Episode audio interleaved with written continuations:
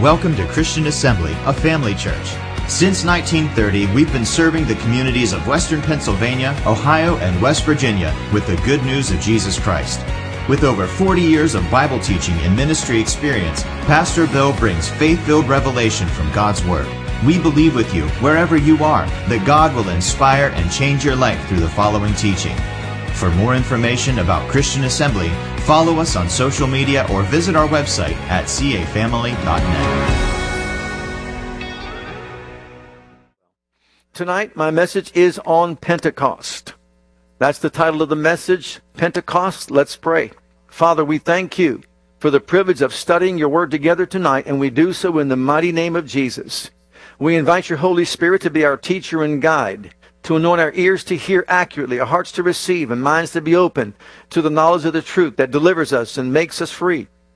We thank you, dear Father God, for changing us by what we hear from glory to glory and conforming us to the very image of Jesus that we might become that for which He has apprehended each and every one of us. Father, we thank you so much tonight, right now, for it all. Give you all the praise for it in Jesus' name. Amen and amen. Praise ye the Lord. I don't know about you, but I can't imagine going through a calendar year here at our church and not celebrating two of the most important events to occur in our Christian experience. Number one, the birth of Christ, Christmas, celebrating the hypostatic union of deity and humanity in the person of Jesus Christ. And as a matter of fact, just to prepare for that takes quite a while when you have a Christmas pageant and so on, putting things together services and etc. It takes time, and so we focus on that particular event and that day, Christmas Day. We of course have a Christmas Eve service that we celebrate the Lord's Supper and honor the Lord as we do, remembering Him. But then secondly, we also know another event is Easter Sunday. Really, it's Resurrection Sunday. And that's the time we celebrate the resurrection of our Lord and His victory over death, hell, and the grave as we once again echo those words, I am he that liveth and was dead, but behold, I'm alive forevermore, and I hold the keys of death and hell.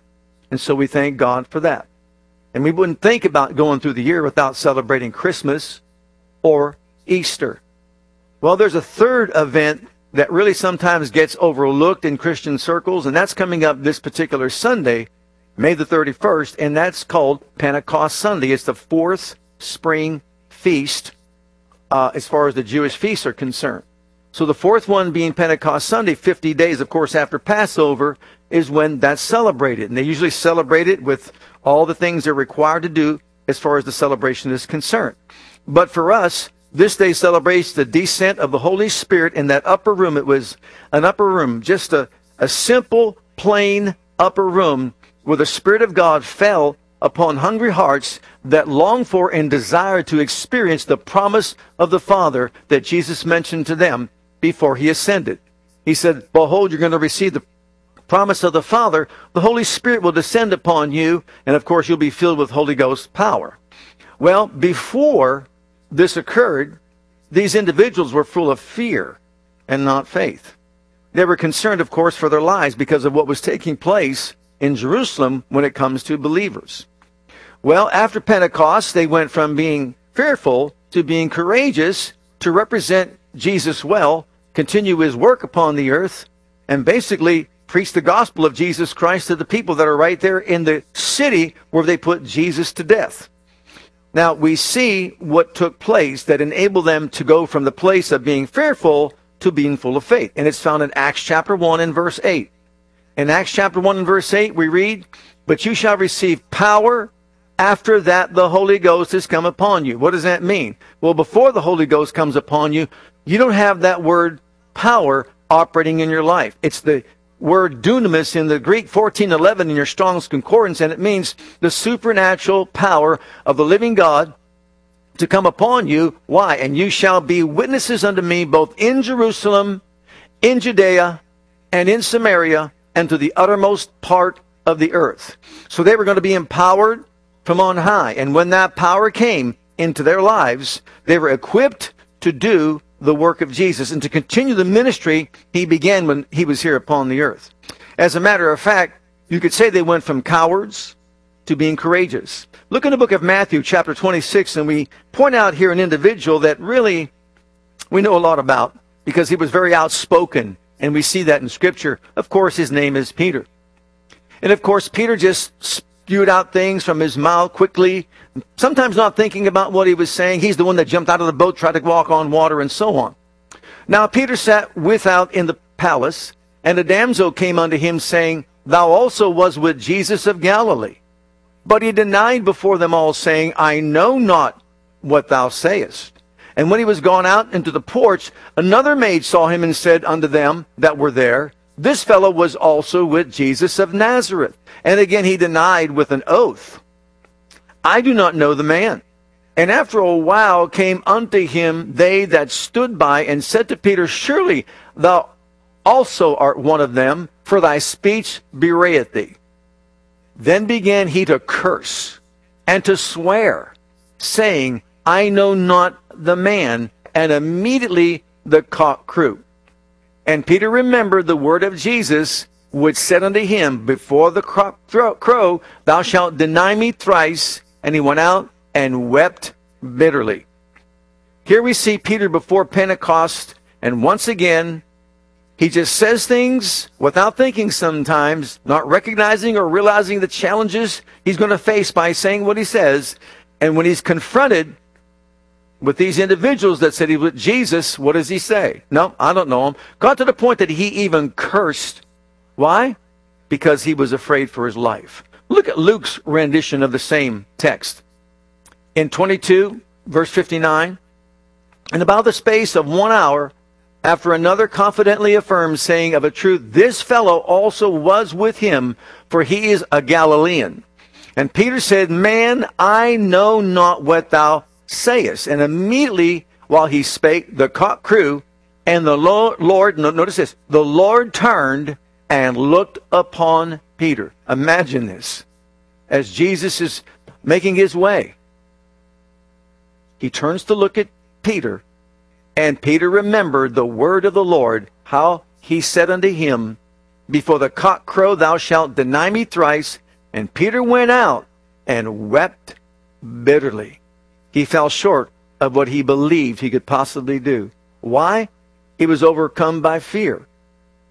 What was going to happen to Jesus could possibly happen to him because he was a follower of Jesus. Well, we thank God the story gets better in John's Gospel, chapter 21, notice in verse 15 through 19, Jesus restores Peter. For denying him three times, he restores him and reveals to him certain things. Notice this. So when they had dined, Jesus saith unto Simon Peter, Simon, son of Jonas, lovest thou more than me more than these? He saith unto him, Yea, Lord. Thou knowest that I love thee. He saith unto him, Feed my lambs. He saith unto him again the second time, Simon, son of Jonas, lovest thou me? He saith unto him, Yeah, Lord, thou knowest that I love thee. He saith unto him, Feed my sheep.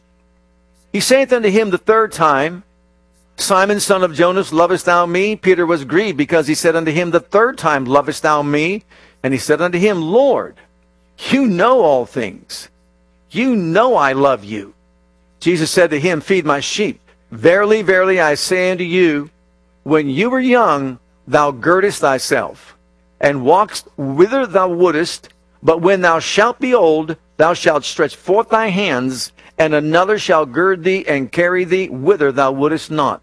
This spake he, signifying by what death he should glorify God. And when he had spoken this, he saith unto him, Follow me Of course, I left out the next verses that talk about, well, if I'm going to do that, Peter says, what about John? What's he going to do? And Jesus said to him, mind your own business. What I got for John belongs to John. What I got for you is what I want you to do. So what did he want him to do? He wanted to feed his sheep. His life mission was to feed the people the word of God. And he also reveals to him what death he would die. And we know the story, at least we understand that Peter, he didn't want to be crucified as his Savior was, so he was crucified upside down. But anyhow, this pain Peter, he received a life transforming experience on the day of Pentecost when the power of God came upon him and transformed him from being a coward to being courageous. How do I know that? Look in Acts chapter 2. In Acts chapter 2, we see something happening on the day of Pentecost. These same 120 people are up there in this upper room. It's a back street upper room. And why is this important? Because you see, the day of Pentecost is a day that the Jewish people celebrate Pentecost. And this feast is going on in the temple. They're doing certain things that they're supposed to be doing during that time. And you would think that if the power of God was going to fall anywhere, it would be in the elaborate temple among the people that were doing service for God. But no, it didn't fall there. It falls in a back street upper room where some people, 120, are gathered together. No six feet distancing in that room. But anyhow, there they are together and they're celebrating and they're worshiping and they're studying the Word of God.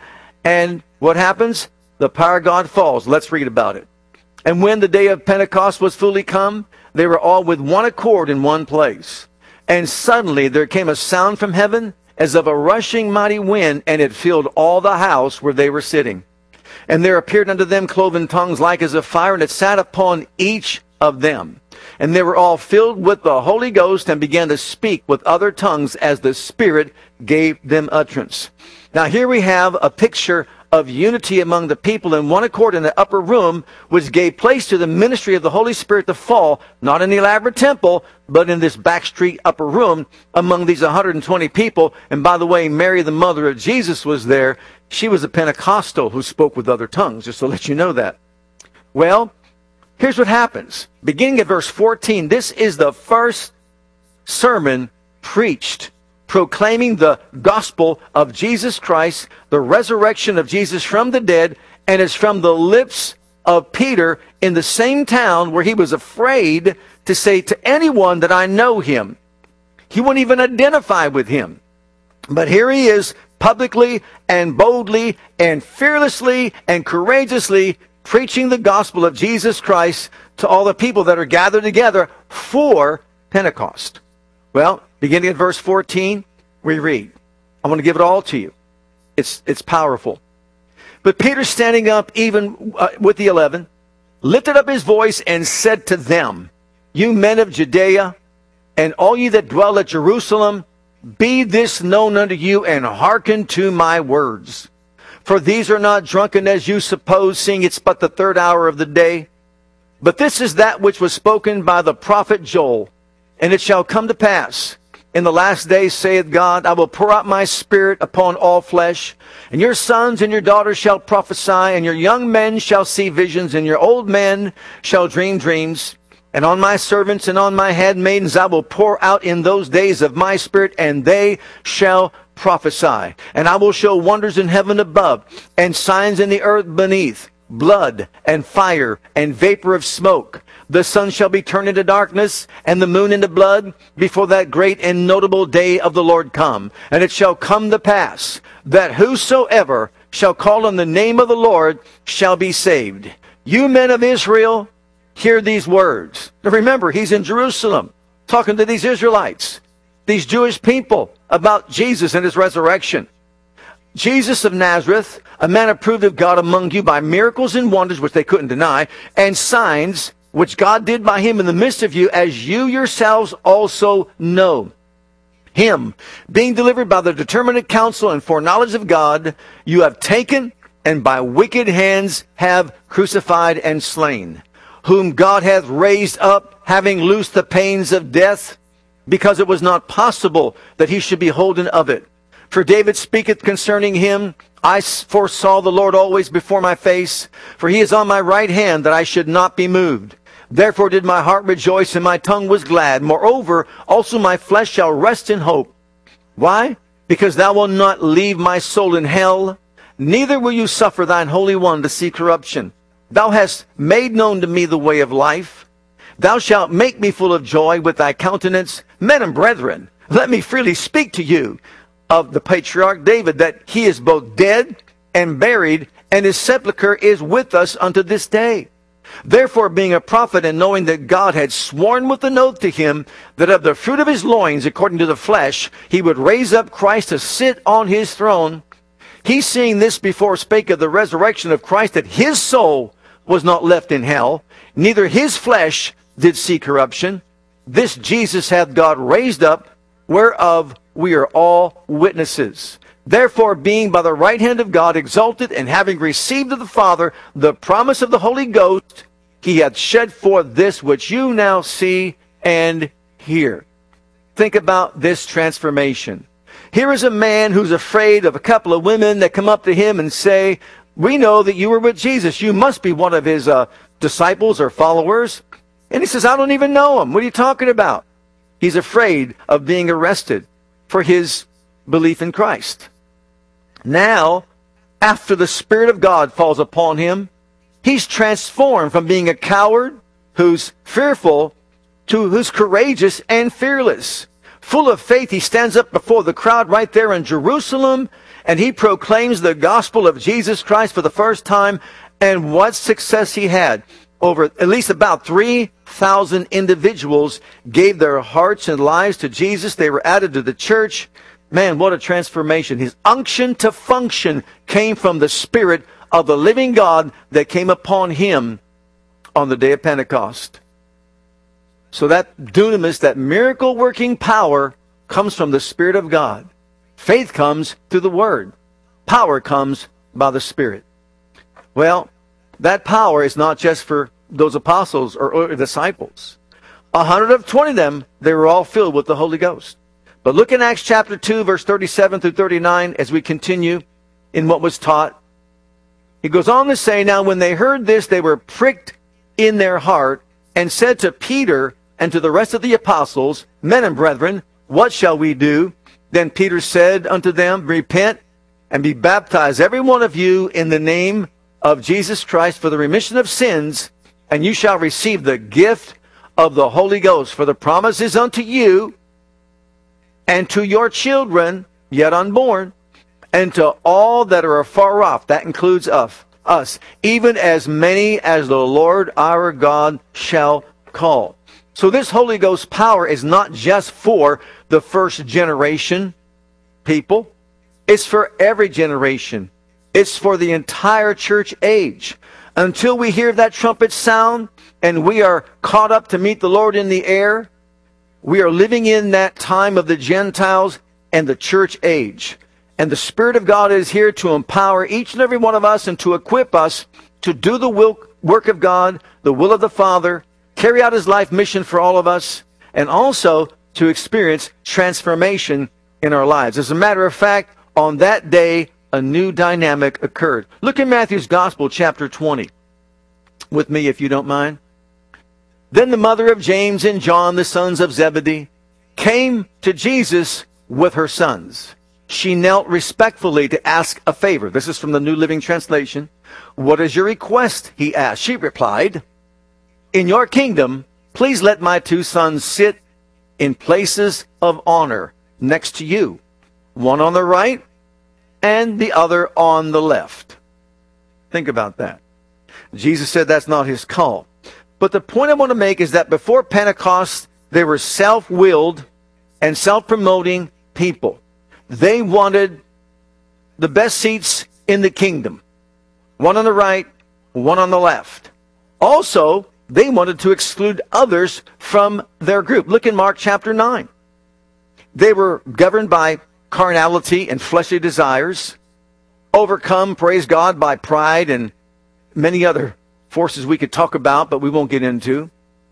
That John said to Jesus, Teacher, we saw someone using your name to cast out demons, but we told him to stop because he wasn't in our group.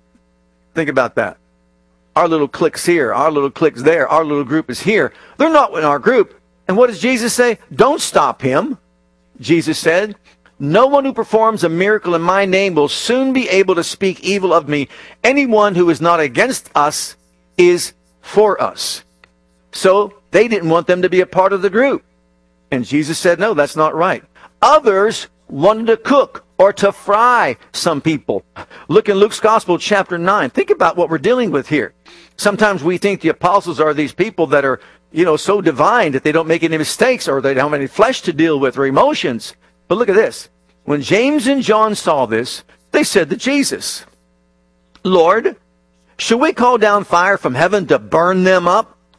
But Jesus turned and rebuked them, So they went on to another village. Imagine that. They want fire to fall from heaven to burn up these people. Unbelievable. Then, of course, we have other manifestations of carnality. We've got Peter who cut off a man's ear. We've got those who tried to prevent children to get to Jesus, and Jesus said, Please let them come to me. I want to bless them. You've got others who fought over who's going to be the greatest in heaven or in his kingdom. And Jesus said, Look, you want to be great? Be a servant. Serve. Humble yourself and serve if you want greatness in your life.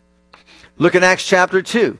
All that was before Pentecost. Look at verses 46 and 47 from the New Living Translation. They worshiped together at the temple each day. They met in homes for the Lord's Supper. They shared their meals with great joy and generosity, all the while praising God and enjoying the goodwill of all the people. And each day the Lord added to their fellowship those who were being saved. What a transformation from I want it my way, I want it my way, I'm going to be the greatest. Call down fire from heaven, cut off a man's ear, and so on and so forth. But now all of a sudden their whole focus changes. Their whole heart attitude changes. You see, they've got something added to them, a new dynamic in their hearts and in their lives. And as a result, what happens? They share meals with one another. They're generous toward one another. They're welcoming toward other people. And if you recall the story in Acts chapter 3 when John and Peter, Peter and John went to the temple about the hour of prayer being the ninth hour, and a certain man laying from his mother's womb was carried who was laid at the t- gate of the temple called Beautiful, who seeing Peter and John about to enter the temple asking alms said, look on us, and that's what Peter said. And he said, expecting to receive something from them. And Peter said, Silver and gold have I none, but such as I have will I give you.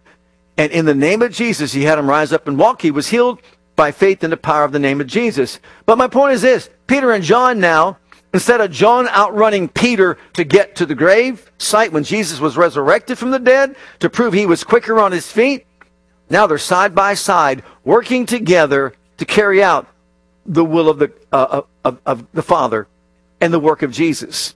So now we see them working together, a new dynamic. Their hearts are changed. It's no longer all about me.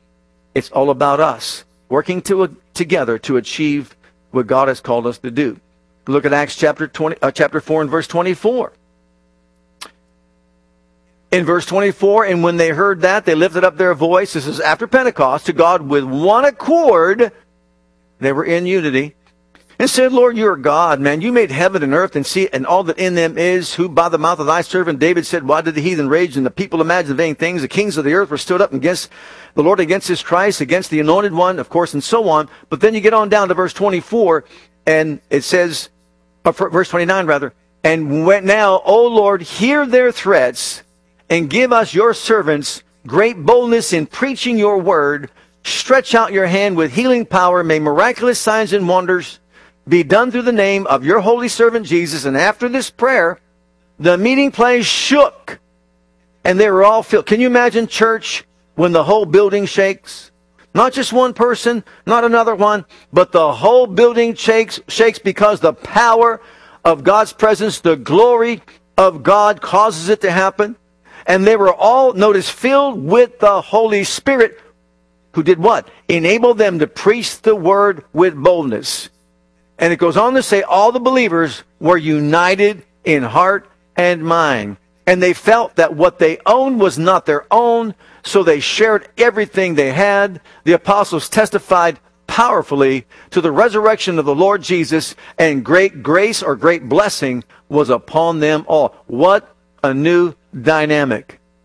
They're threatened by the authorities. They let, are let go. They go to their own company and they tell him what happened, and then they begin to pray. And they look to God to pour out His Spirit once again. They're all filled with the Holy Ghost, full of boldness, courageous once again.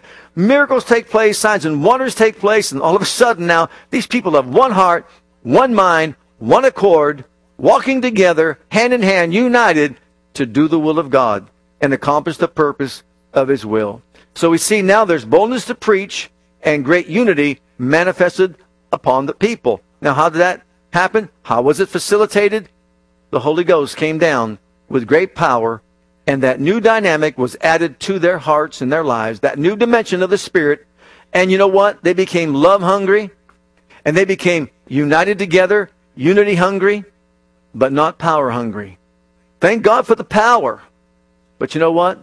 They were love hungry, un- unity hungry. They wanted God to show up on the scene every time they gathered together and they knew how to achieve that goal.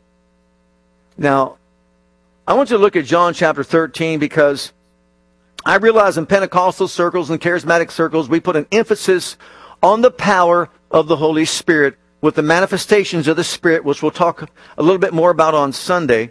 But the Holy Spirit descending in the power of God, resting upon the people, filling the people with Shekinah glory. As a matter of fact, before we look at John 13, let me just say this.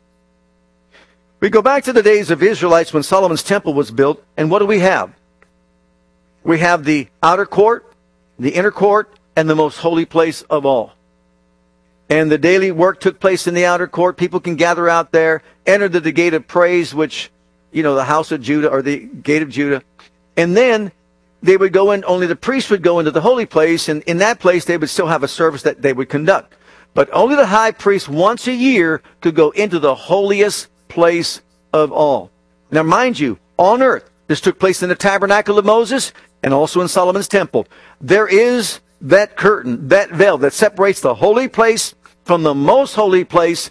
And in the most holy place, that Shekinah glory is there. And if you walk in that place without the proper protocol, I guarantee you, you get fried right there. The presence of God is there. The Shekinah glory of God is there. You recall when they begin to bring the the uh, Ark of the Covenant back to, to, Israel? What took place along the way? When the two, when the one went to stay the ark, when it was beginning to fall, he died. The glory of God was there. But you know what? On the day that Jesus died, on Crucifixion Friday, the veil of that temple was ripped in two from top to bottom. All of a sudden, you could look into the holiest place of all. Not a high priest, anyone and you could walk in there and not die. Why? The Shekinah glory left. That's why it went up back to the holiest place of all in heaven. Well, guess what? 50 days later, if you recall the story, Jesus said, Destroy this temple, in three days I'll rebuild it. Master, it took 46 years to build this thing, and you're going to do it in three days? But he was speaking of the temple of his body. On the third day, he arose from the dead. On the third day, as he left, he went to the high court of heaven. He offered up his blood. He obtained eternal redemption, came back, showed himself alive, went back up, and 50 days, 50 days after Passover, Pentecost, the Shekinah glory that was housed in the holiest place of all, now finds its way into the temple of God on earth. What? Know ye not that you are the temple of God? You and I, we are the temple of the living God? Yes, the baptism in the Holy Spirit is a separate experience to salvation. When you're saved, you have the character of God. You've got the Holy Spirit in that measure. But when you receive dunamis from on high, power from on high, you are filled with this anointing that Jesus was filled up with when he walked upon the earth. The same Shekinah glory that was in that Holy of Holies has now entered into the very heart of the believer, and you and I have become the very sanctuary of the living God on earth. We're like his mobile home unit. And everywhere we go, praise God, the glory of God goes with us. We have this glory in earthen vessels or these jars of clay that we live in. That means in our spirit, not our flesh, but in our spirit. So how powerful is that when you think of that? And when the Holy Ghost comes into the life of a believer, there's two powerful things that take place. And we're going to see that right now. In John's Gospel, chapter 13, let's look at verse 35. I call this section Love, Glory, and Unity.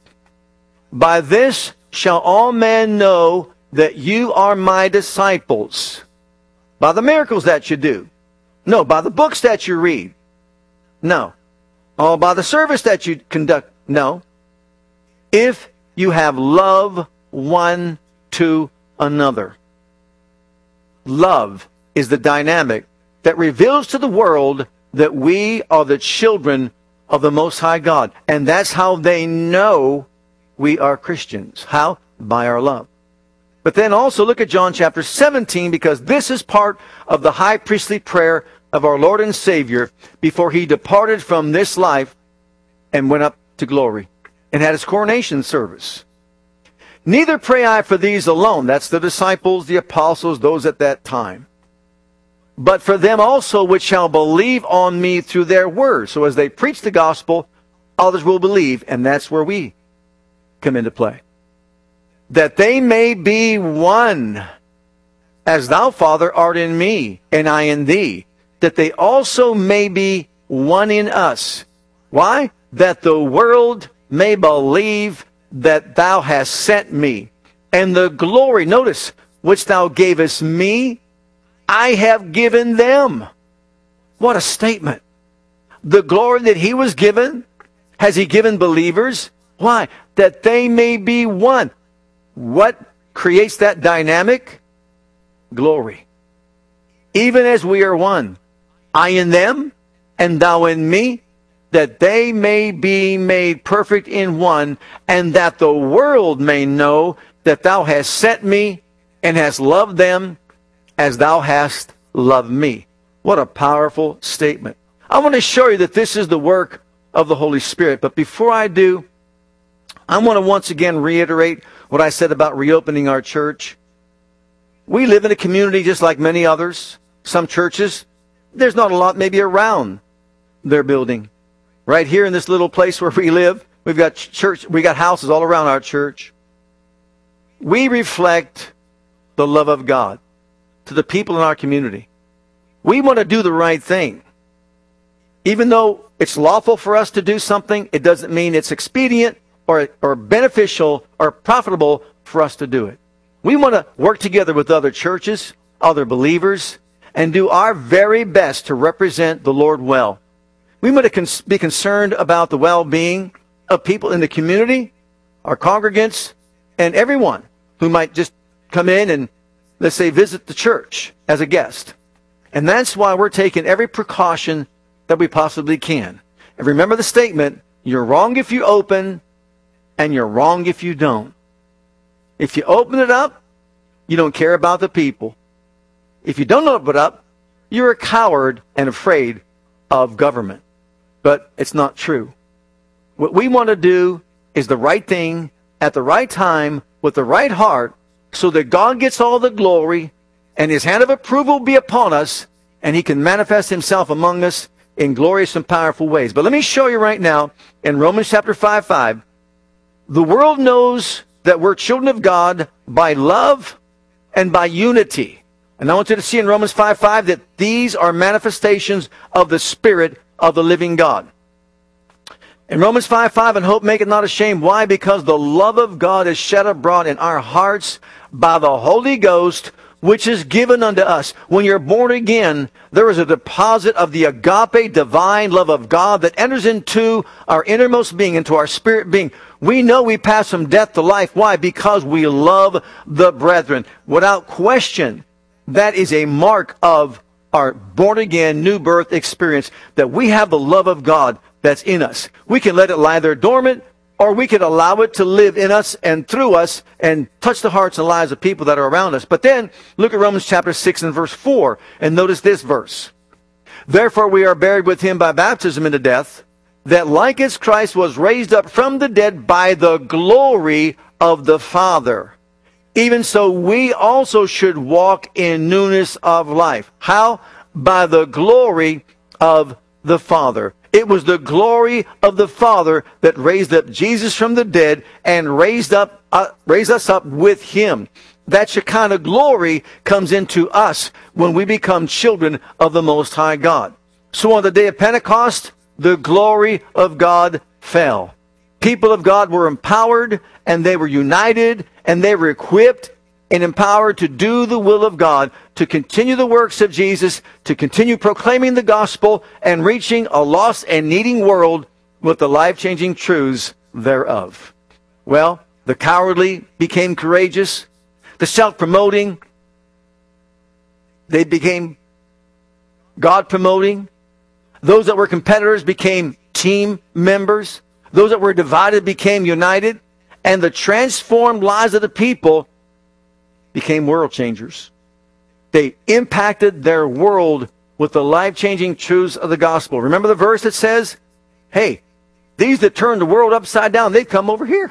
And they're here by us. You know what, beloved? God wants us to be shining lights in a needy world. In the world of darkness, and the best light that we can shine, number one, is the love of God. And number two is unity among ourselves. Walking hand in hand. As a matter of fact, before I conclude, and we'll see this in Acts 10:38. You recall the story over there in Acts chapter 5. The church was unified. They were together. They were full of love and unity. They were sharing with each other. They were generous towards each other. There was great grace and great power upon them and among them and they started giving whatever they had. They sold their possessions and equally passed out whatever they got in to all the people that were there so that they had all things equal. That's love. That's unity. But Ananias and Sapphira, two individuals that came and just said, you know, let's do this. Let's sell our property for a certain amount of money and let's give it over to the apostles, but only some of it, not all of it. And when they did so, Peter recognized and realized what took place and said, you've lied to the Holy Ghost not men, and they fell over dead. Both of them fell over dead, husband and wife, Ananias and Sapphira. Why? They let the devil drop within their heart and their mind to do that. And to do what? Bring division, lie, disunity, disharmony, and judgment fell upon them, and there was great fear among the people. You talk about walking the narrow path. You talking about walking a tightrope when it comes to serving God? Think about it. If we had church services where people would walk in and fall over dead for lying to the Holy Ghost, it might wake people up. I want to conclude by letting us know this. Pentecost is a very important event that's coming up this Sunday, and we're going to celebrate it. It's a time when God began to process the converting of the world to faith in the gospel of Jesus Christ no greater work is there on earth. And also, it was when the gospel message proclaimed provided the anointing of God for people to get saved, filled with the Holy Ghost, healed, delivered, set free, and the list goes on and on. These were common people, fishermen, and so on, that got filled with the Holy Ghost. They weren't scholars, biblical scholars, or any kind of scholar. They were just common people lay people empowered by God. You know what? Acts 10:38 says it all. Jesus was perfect in all his ways. Jesus never sinned. Jesus was the God man on the earth. He's called the second or the last Adam to ever live. He obeyed the Father explicitly. He fulfilled the law explicitly. But you know what? on the day he came up out of that water of baptism, the Spirit of God fell on him like a dove, anointed him to do his ministry. In Acts 10:38, let's read it. It says it all. How God anointed Jesus of Nazareth with the Holy Ghost and with power, who went about doing good and healing all that were oppressed of the devil, for God was with him. Powerful verse of Scripture. All three of the Godhead were involved in healing all the oppressed of the devil.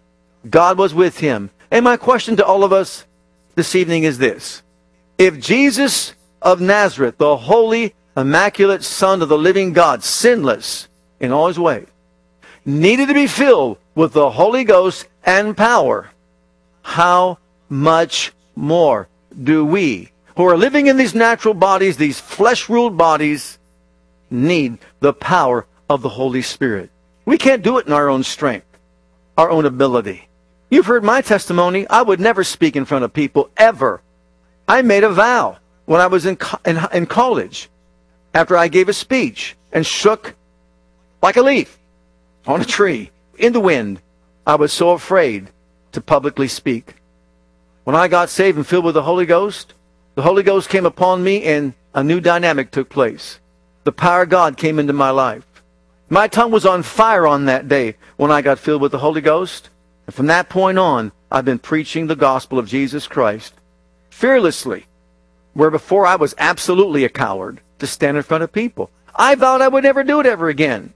But for 40, almost 41 years now, I've been doing it. Not bragging on me, because I would never do it, but the Holy Ghost. Paul said, by the grace of God, I am what I am. Jesus was empowered. The disciples were empowered. We too must be empowered by the Holy Spirit to do the work of God, equipped with gifts, talents, and abilities that we all have, no matter who you are. You're empowered to do something. There are no unused members in the body of Christ. You are necessary. You are needed. God loves you. You have a ministry. Don't let the enemy rob you from using your ministry to advance the kingdom of God on the earth. You know why? Because when you leave this realm of life, you want to hear those words, well done, thou good and faithful servant. Notice he didn't say perfect, but you were good and you were faithful to do what? Use the gift of God that is within you. Be a good steward of the manifold grace of God, Peter said. You see, it's not you, it's the gift in you provided by the Holy Spirit.